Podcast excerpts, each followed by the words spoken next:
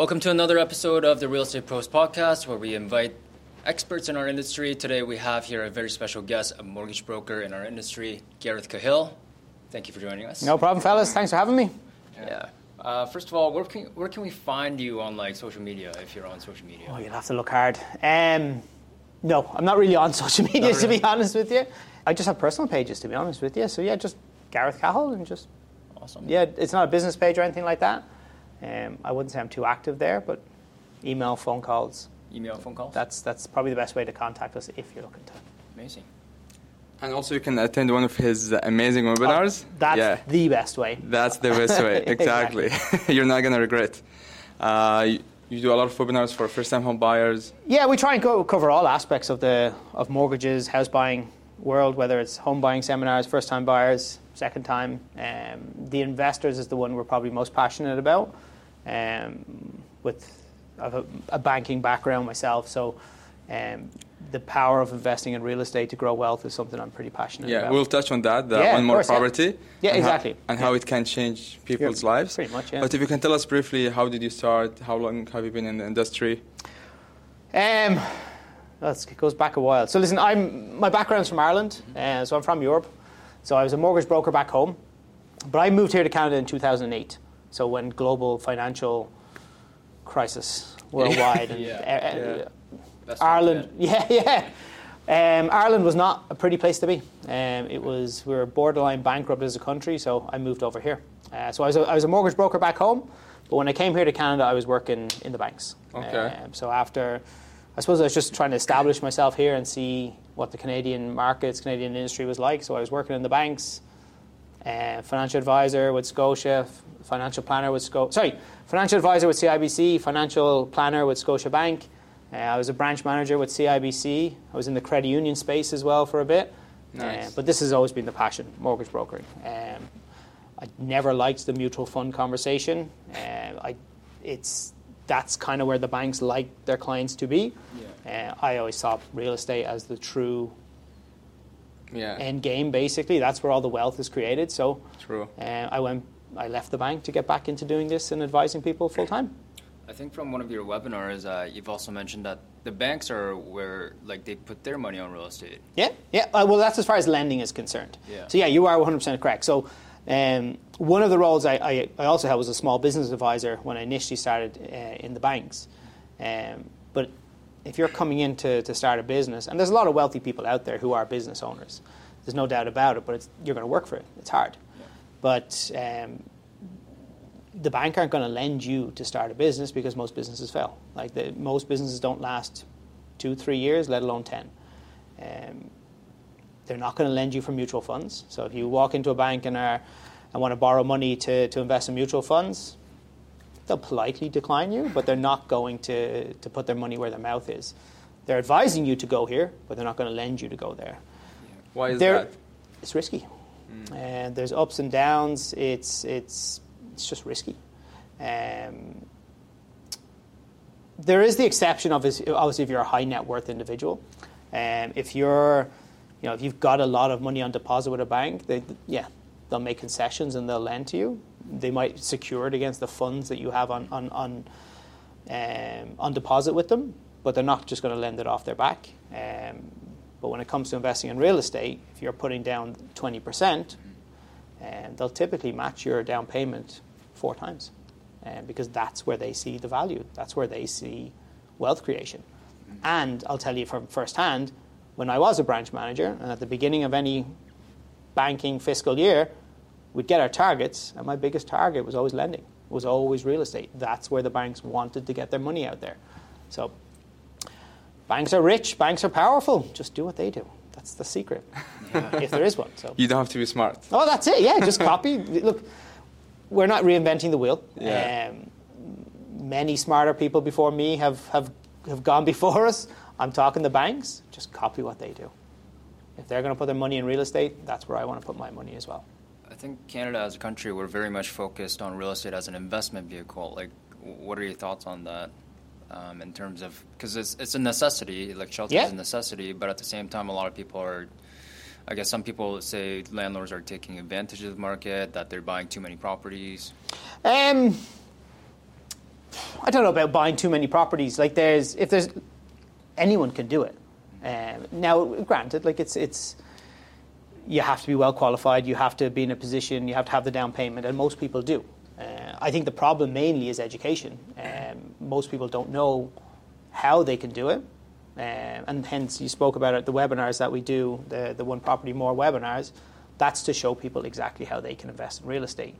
Um, nobody has down payment sitting in their bank account, but anyone who owns property is sitting on a lot of equity, and you can literally use that equity as down payment and buy an investment property.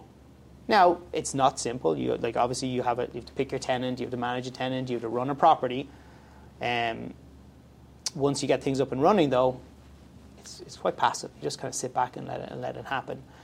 Um, are too many landlords buying up property? Yeah, I don't know about that one. The like you, you can read you can dive into the comments section on any social media platform, yeah. but any topic, it's an ugly place to be. And yeah, they're going to point the fingers at landlords, um, but anyone can do it. Like it's just another way of investing. I'm not saying put all your eggs in that real estate basket, but if you're looking to plan for your future, you should have one quadrant, one portion should have something to do with real estate outside of the family home. Mm. Have family home, piece of real estate, then the rest you can your mutual funds, your retirement savings plans. Yeah. Um, but there's a lot of wealth that can be created just by owning real estate. So speaking of getting started, a lot of people they want to get into the market, but they don't have the enough down payment. Do you advise people like? Do you have any solutions for that? They partner up with someone else, from your experience. When it comes to down payment, or when it comes to actually making the like purchasing a property in like general. purchasing a property. Yeah, like market. We're, we're seeing it all the time. Um, we do a lot of we do a lot of business with um, the Filipino community, um, mainly because one of our realtor partners is he's big in the Filipino community. Okay. And what I love seeing is we we see a lot of these families coming together Mm. just for home ownership. Like it's not cheap to own in the GTA. No. Um, so it's you know we're hardworking, um, but it, it takes two salaries. Like we see people coming out of college earning a hundred, hundred twenty thousand dollars a year, Yeah. and they can't get anything. Like when they come to us for an approval, and we're and they've got like minimal down payment, and we're saying, well, unfortunately, this is the max you're going to get.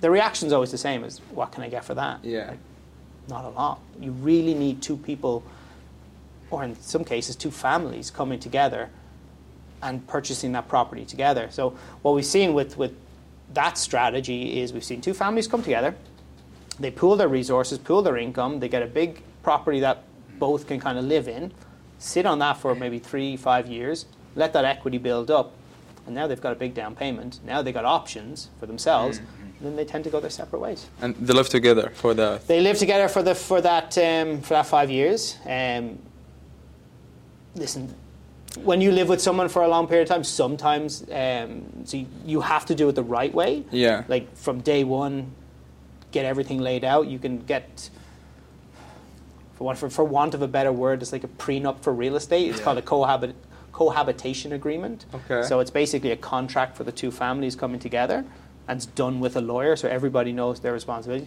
and you're just protecting yourself in case there is a fallout.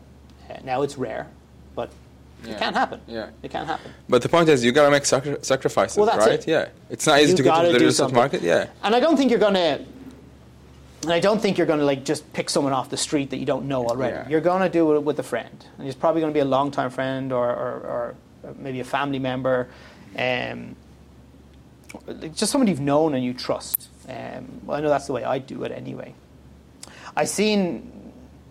I was only in a news report there yesterday or this week. One of my colleagues out in Windsor, and they're doing like a matchmaking for people. So it's like, I suppose it's like a dating website, but for people who want to buy real estate. Oh, really? Um, yeah, it'd be interesting to see how that works. Now they're just launching it, but like it's it's Wow. it's, it's you're seeing more and more people are, are maybe looking that direction if they're finding it difficult to get on the property market themselves. Yeah, like a Um, joint venture. Yeah, and there- there's nothing wrong with it. If if and look, it's an end of the day.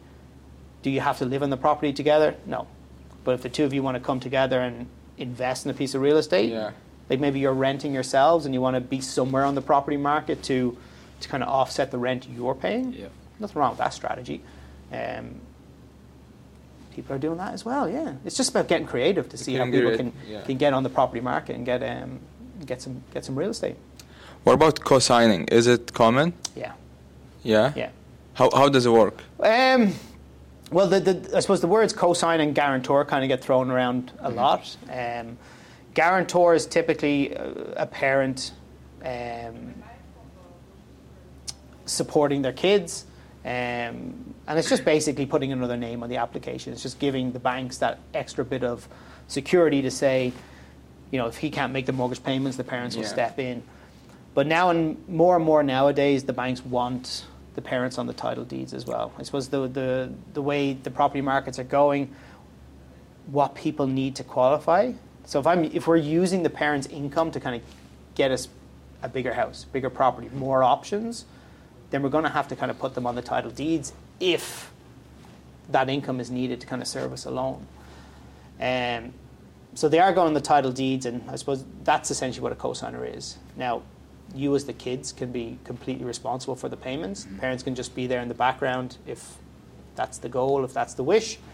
Um, but we are seeing a lot of that, especially parents and kids, um, or even just two friends coming together. So if parents act as guarantor, do you consider like if they own properties, and do you have to take that into consideration for Yeah. their income? Okay. Yeah. So like, just by owning property doesn't make someone, I suppose, a, a good guarantor. There's still what they call debt servicing that needs to be done. We need to look at their incomes. We need to see what their commitments are on a monthly basis. Um, so yeah, if they do have their own home, um, And they're paying a mortgage. and they're paying a mortgage, we have to factor all that into account. yeah. But the other side of the coin is that like a grandparent, we're seeing like grandparents uh, sponsor no people mortgage. who have no mortgage, and they mightn't have a massive income, Yeah. but they can be ideal because they've maybe they're on a CPP pension, so maybe 20, 30, even 40,000 a year if they have a personal pension as well, but they've no mortgage. Yeah. So they've no commitments. Property tax each year is their only outgoing. They're ideal. They don't have. You don't have to make a lot of money to be a guarantor or a co-signer. Um, it's it's case by case. It's what's the income? What's the outgoings? Is there a point at which like uh, someone's technically actually over leveraged? Ooh, is there when someone's over Well, look, you're over leveraged when you can't afford to make the payments. Like, debt can be a great thing to help you get ahead if done correctly. Um, like, we do re, we, we, re, we do so many refinances a year as well, for, for, and it's it's tidying up people's debt levels. It doesn't necessarily have to be to, because you're paying for real estate. Like you can get over leveraged because you've got fancy car, you've mm. got student debt, you've got you put everything on your maybe you live a flashy lifestyle and everything goes in your credit card. Yeah. Buy now, worry about later kind of lifestyle. That's a dangerous level to be in. Like that's short term debt. That's expensive credit. Credit cards at 20%. nineteen point nine. Yeah.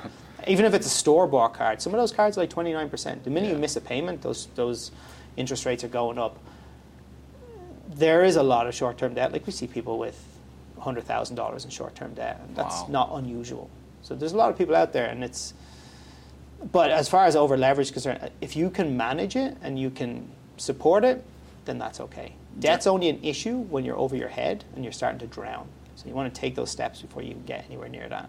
So generally, when people qualify for it, you have to take into consideration the debt ratio. Yeah. So like the 39%, 44%. Yeah, so whatever their whatever your gross income is, um, I suppose lending lending guidelines will say a certain portion of that can go towards um, your shelter costs, your home. So your shelter costs include your mortgage payment, property tax, maintenance, depending on the type of property you're buying. So you are correct. Thirty nine percent of that can cover Yeah. those payments to keep the roof over your head. They will allow an extra 5% of your gross take home for payments for the credit cards, the cars, Right. the lines of credit. After that, that's when, if you have more debt than the average person, that'll start impacting how much a bank can lend you. So it's more so the other stuff other than the housing costs that if it balloons, and that's when they could potentially not make the payments for the mortgage. Or if, for example, they're on a variable rate, if their payments have increased over the last year. Yeah, yeah. So if, if, if and we've seen a lot of that, people whose variable rates have increased over the last year with this kind of rapid increase in interest rates that we saw over the last 12 to, to 18 months. The good news is, though, people are managing. Mm. And so people, like, we live in a, a world now where we do carry a lot of debt, but it's not unmanageable debt. Again. Like we're not seeing people defaulting on mortgages. Like that's not happening. Now, the next six months will be very interesting because what's protected people up until now is that The stress when test. stress test is one, yeah, because we were we were uh, qualifying people at higher interest rates than they were actually getting. So when someone was getting a one and a half percent rate, we were treating them as if we were giving them a rate of five point two five. So that buffer has protected a lot of people. They can still afford it at Yeah. these higher levels. But the biggest thing was during COVID when we were, you know, sitting in our homes, not spending money, not going to restaurants, not doing anything, we were saving. Yeah. So people left quarantine, left COVID with a lot of savings. Uh, and that has protected people up until now. But the problem is that those savings are now dwindled. Yes. So we're at a stage now, and that's why the next six months will be quite telling. Um, people don't have the savings that they had. They've, they've used those savings just to kind of stay afloat, um, to, to stay on top of things. So, not that that means look out what's going to happen over the next six months, but it just means that the decisions the Bank of Canada are going to make about raising interest rates and things like that, they won't need to do much more than they, they have done already because people are at that point where they are stretched. So anything extra the Bank of Canada do, the impact is going to be felt 10 times more because they don't have those buffers. So um, we're not going to see mass defaults going forward. If anything, we might, um, we might see an easing off by the Bank of Canada. Uh, in terms of like cash flow, it's, it tends to be pretty difficult to find cash flowing properties in Toronto, for example, and Yeah. especially with the high interest rate environment right now. Yeah. Like, is it recommended, for example, if somebody had purchased property, you know, five six years ago at half the price that it is today, uh, is it recommended for them to even refinance to take some equity out and buy more property? Or? Oh yeah, I, I, I would. Well, we all know property values are cheaper now. Yeah. And the prices are, are, are lower than they were 12 months ago, hmm. and they're lower today than they will be in 12 months' time. So, anyone who bought property four to five years ago, they're sitting on a lot of equity. They've essentially won the lottery. Just the fact that they have bought a piece of real estate in the GTA, rented it out, somebody else has been paying that mortgage, and it's grown in value. I don't even think you need to wait five years. One of the first properties I bought, we did it in 12 months. We put our down payment down on it. It grew in value. We went back to the bank, refinanced it, took our down payment back, and put it on another property. So that first property is now 100% financed by the bank. It's owned by us, but none of my money is on it. It's Yeah, all right. bank's money, and somebody else is paying it. So I'm the one of those greedy investors that you spoke about at the start of this. So, but um, that's probably one of the most common ways people do do it. No one's got this money just sitting in their bank account, but they have it sitting in, in their property. So if they were an investor, bought five years ago, they're sitting on a lot of equity. Get that equity out, start creating some tax write-offs for yourself as well with the with the interest, and put that money to good use for yourself. So, given that if they do refinance a property, so let's say that they bought a property for three hundred thousand, now it's like six Mm-hmm. and they refinance so that it's up to like eighty percent, right? Yeah, yeah, Uh, but then their monthly mortgage payment would go up technically. correct. Yeah. Which means that the rent is not covering it even more. Maybe. I suppose, I suppose it depends on the property you got and it depends how much rent you're collecting. Right. Um, the good thing about investment properties and the rent in GTA is, well, rents have exploded. Like you guys deal with renters Rents every day. Like a, a one bedroom condo in Mississauga, Twenty five hundred. 2500 easy. Um, how much would you buy a one bedroom condo for? Six hundred. 600? 550. Yeah, you could probably even find something a bit cheaper, I would, I would suspect. And what I love is those low rise condos that don't have high maintenance fees. Maintenance might only be 300. The property tax is an extra two.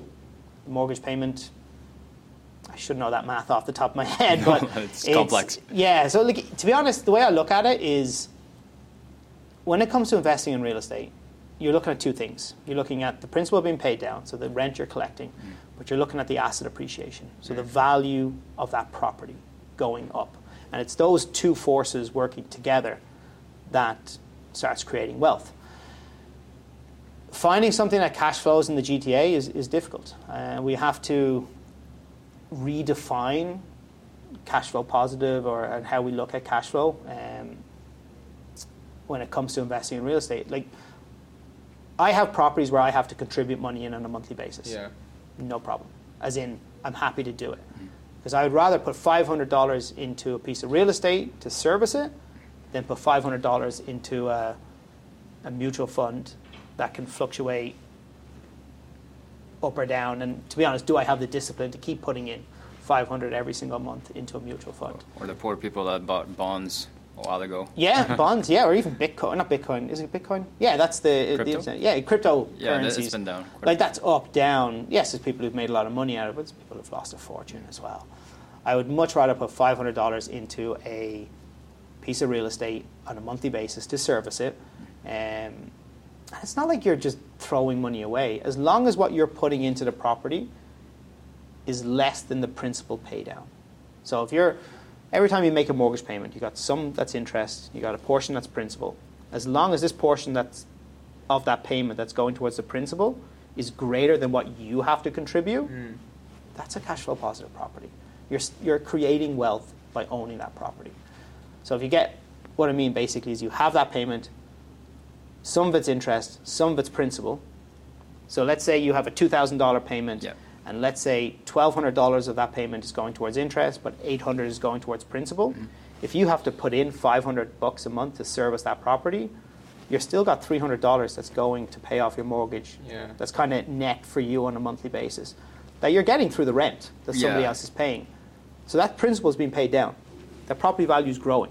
Mm-hmm. So just because you pay into a property doesn't mean it's a bad investment. You pay into mutual funds, you pay into savings accounts, you pay into education savings plans for our kids, retirement savings plans. We're paying into stuff day in, day out. What we got to look at is what are we getting for our payments? What, what sort of a return are we getting? Are we getting good value? Are we getting the best with what we have? And most of the time, real estate will outperform any of those those those uh, those investments. But in summary, you're basically saying uh, calculating cash flow based on principal recapture.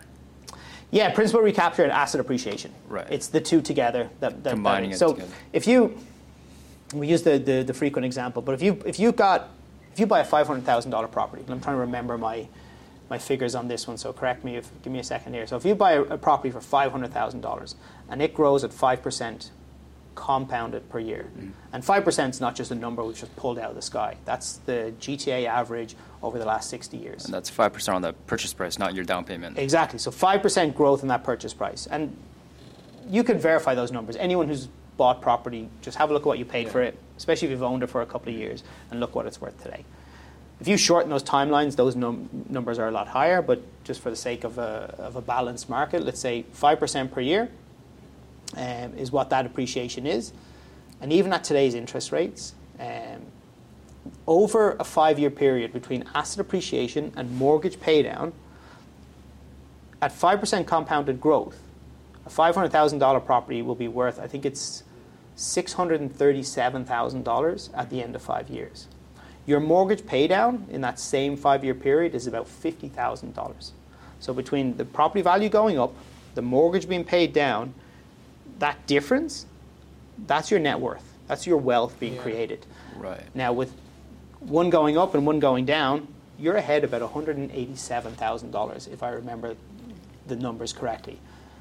If you've put in $500 a month to service that particular property, that's $500 a month, that's $6,000 a year, that's $30,000 over a five year period. So you're still up But like you've gained $187,000 in additional net worth. So yeah, your net result is 157,000, 100 and, yeah. 150 yeah 150 grand basically in growth. Mm-hmm.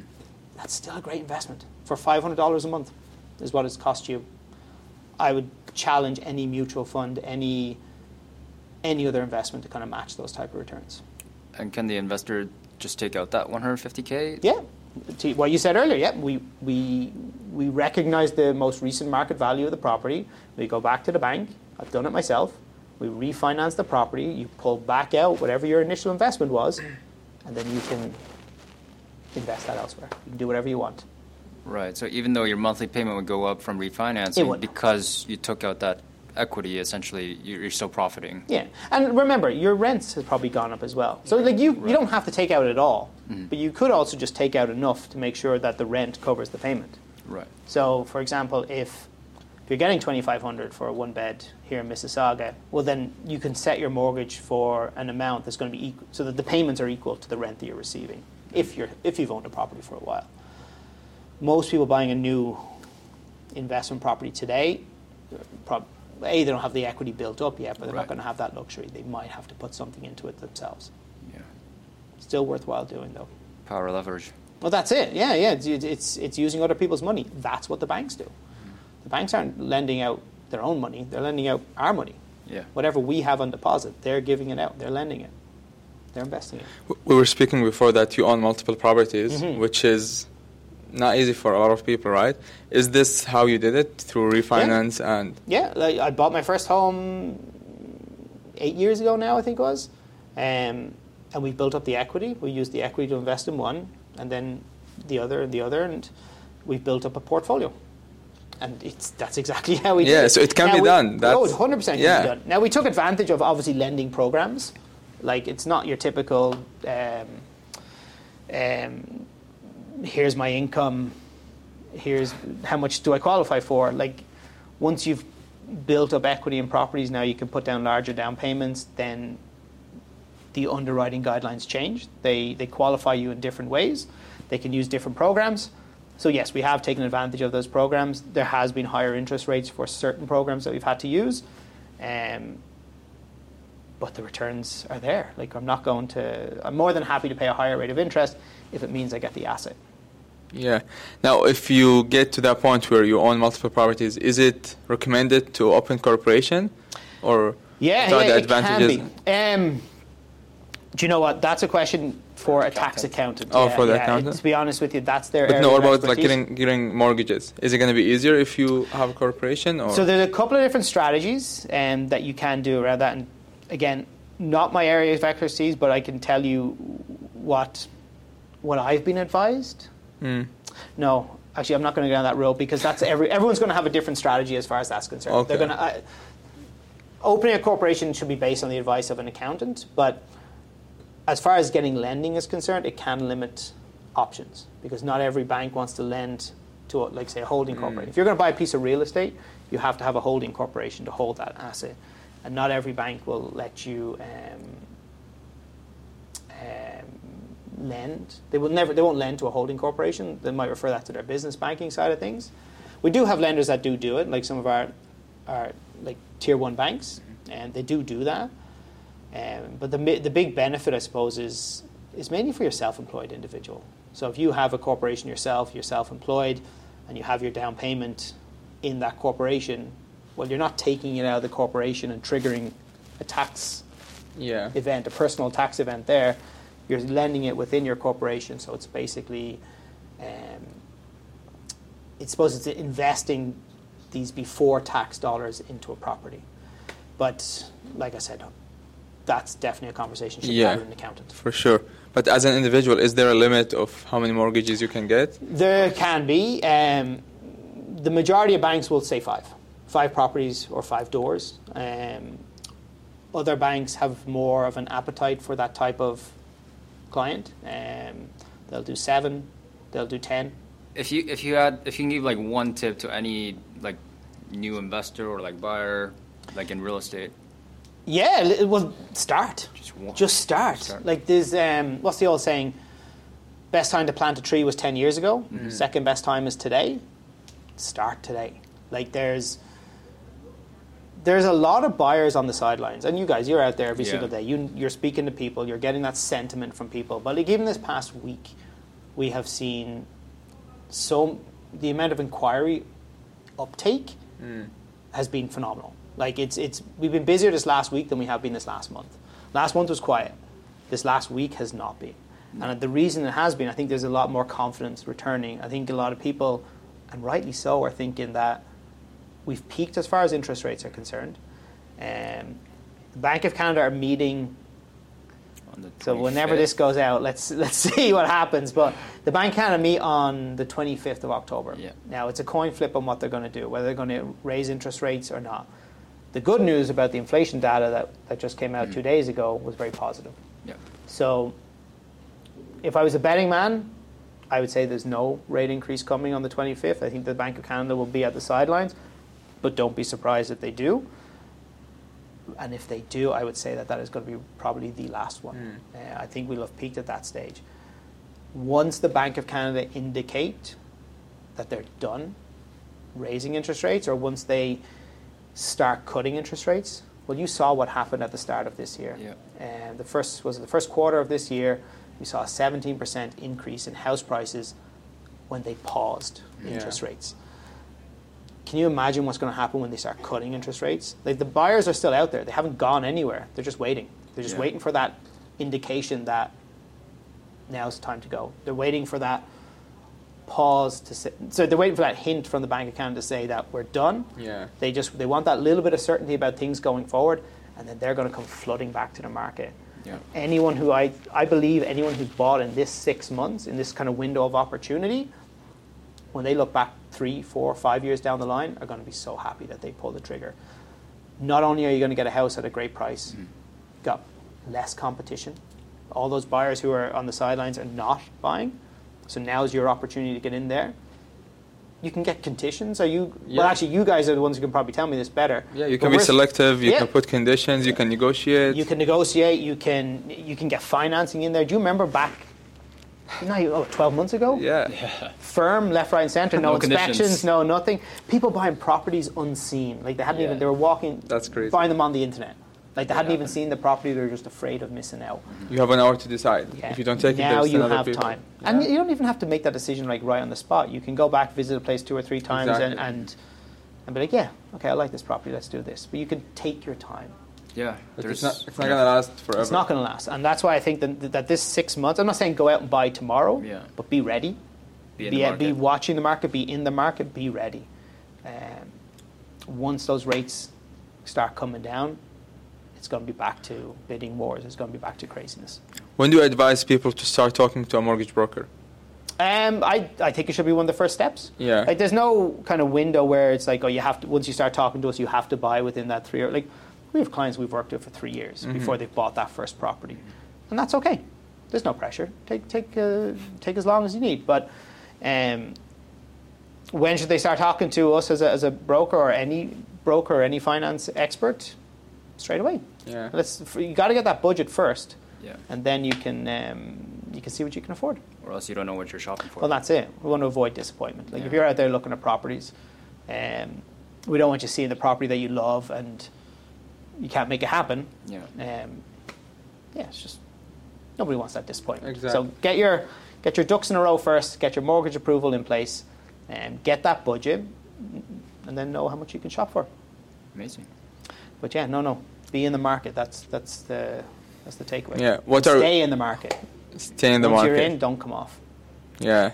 That's a great tip. What are you finding people are getting now? Fixed, variable.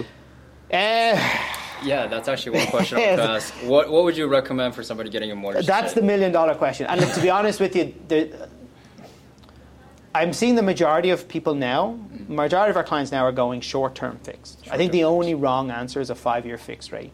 It's too long, rates are too high. Yeah. Rates will come back down, and when they do, if you've taken a five year fixed rate, you're stuck there. And if you try and break that mortgage, there's going to be a hefty, hefty penalty to break that mortgage. There's not, everyone's situation is different, so there's not Yeah. like a, a cookie cutter solution.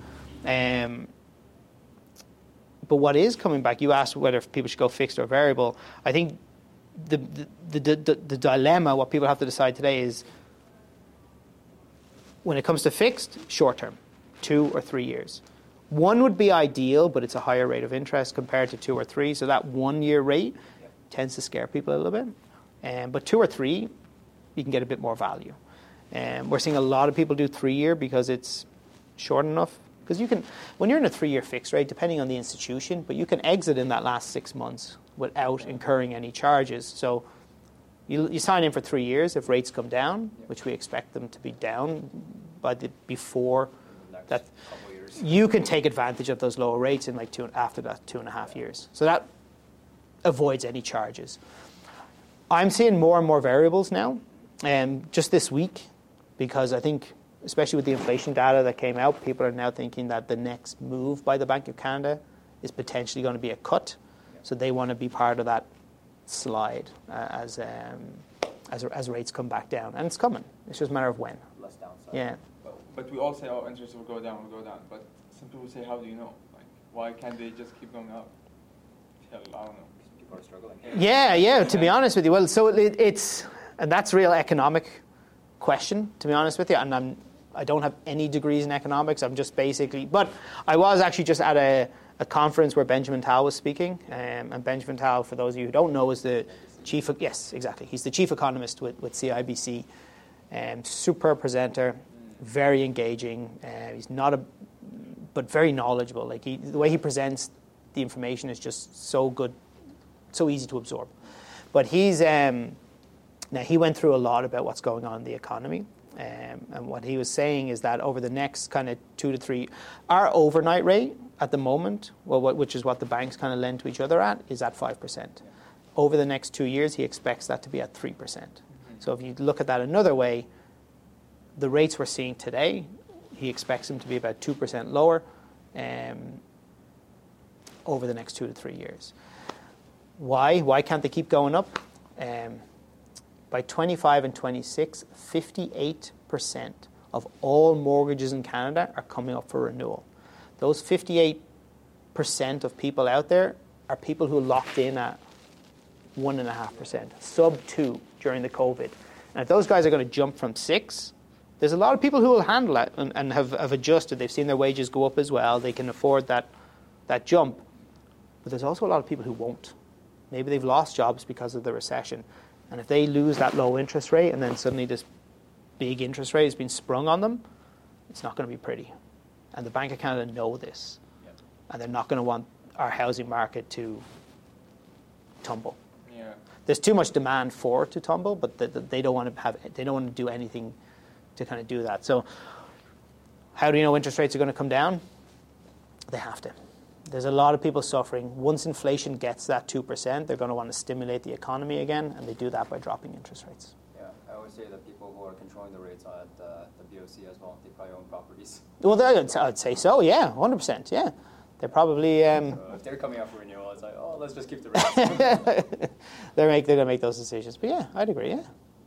Any more questions? I think that's about it. I- Two twenty-seven. That was very value packed, and Yeah. obviously nothing here that was said was actual specific advice. Like Yes. if you want Especially- advice, then obviously speak to him directly. Yeah, like e- everyone needs a specific plan, and anything taxation-wise, disclaimer: talk to your accountant.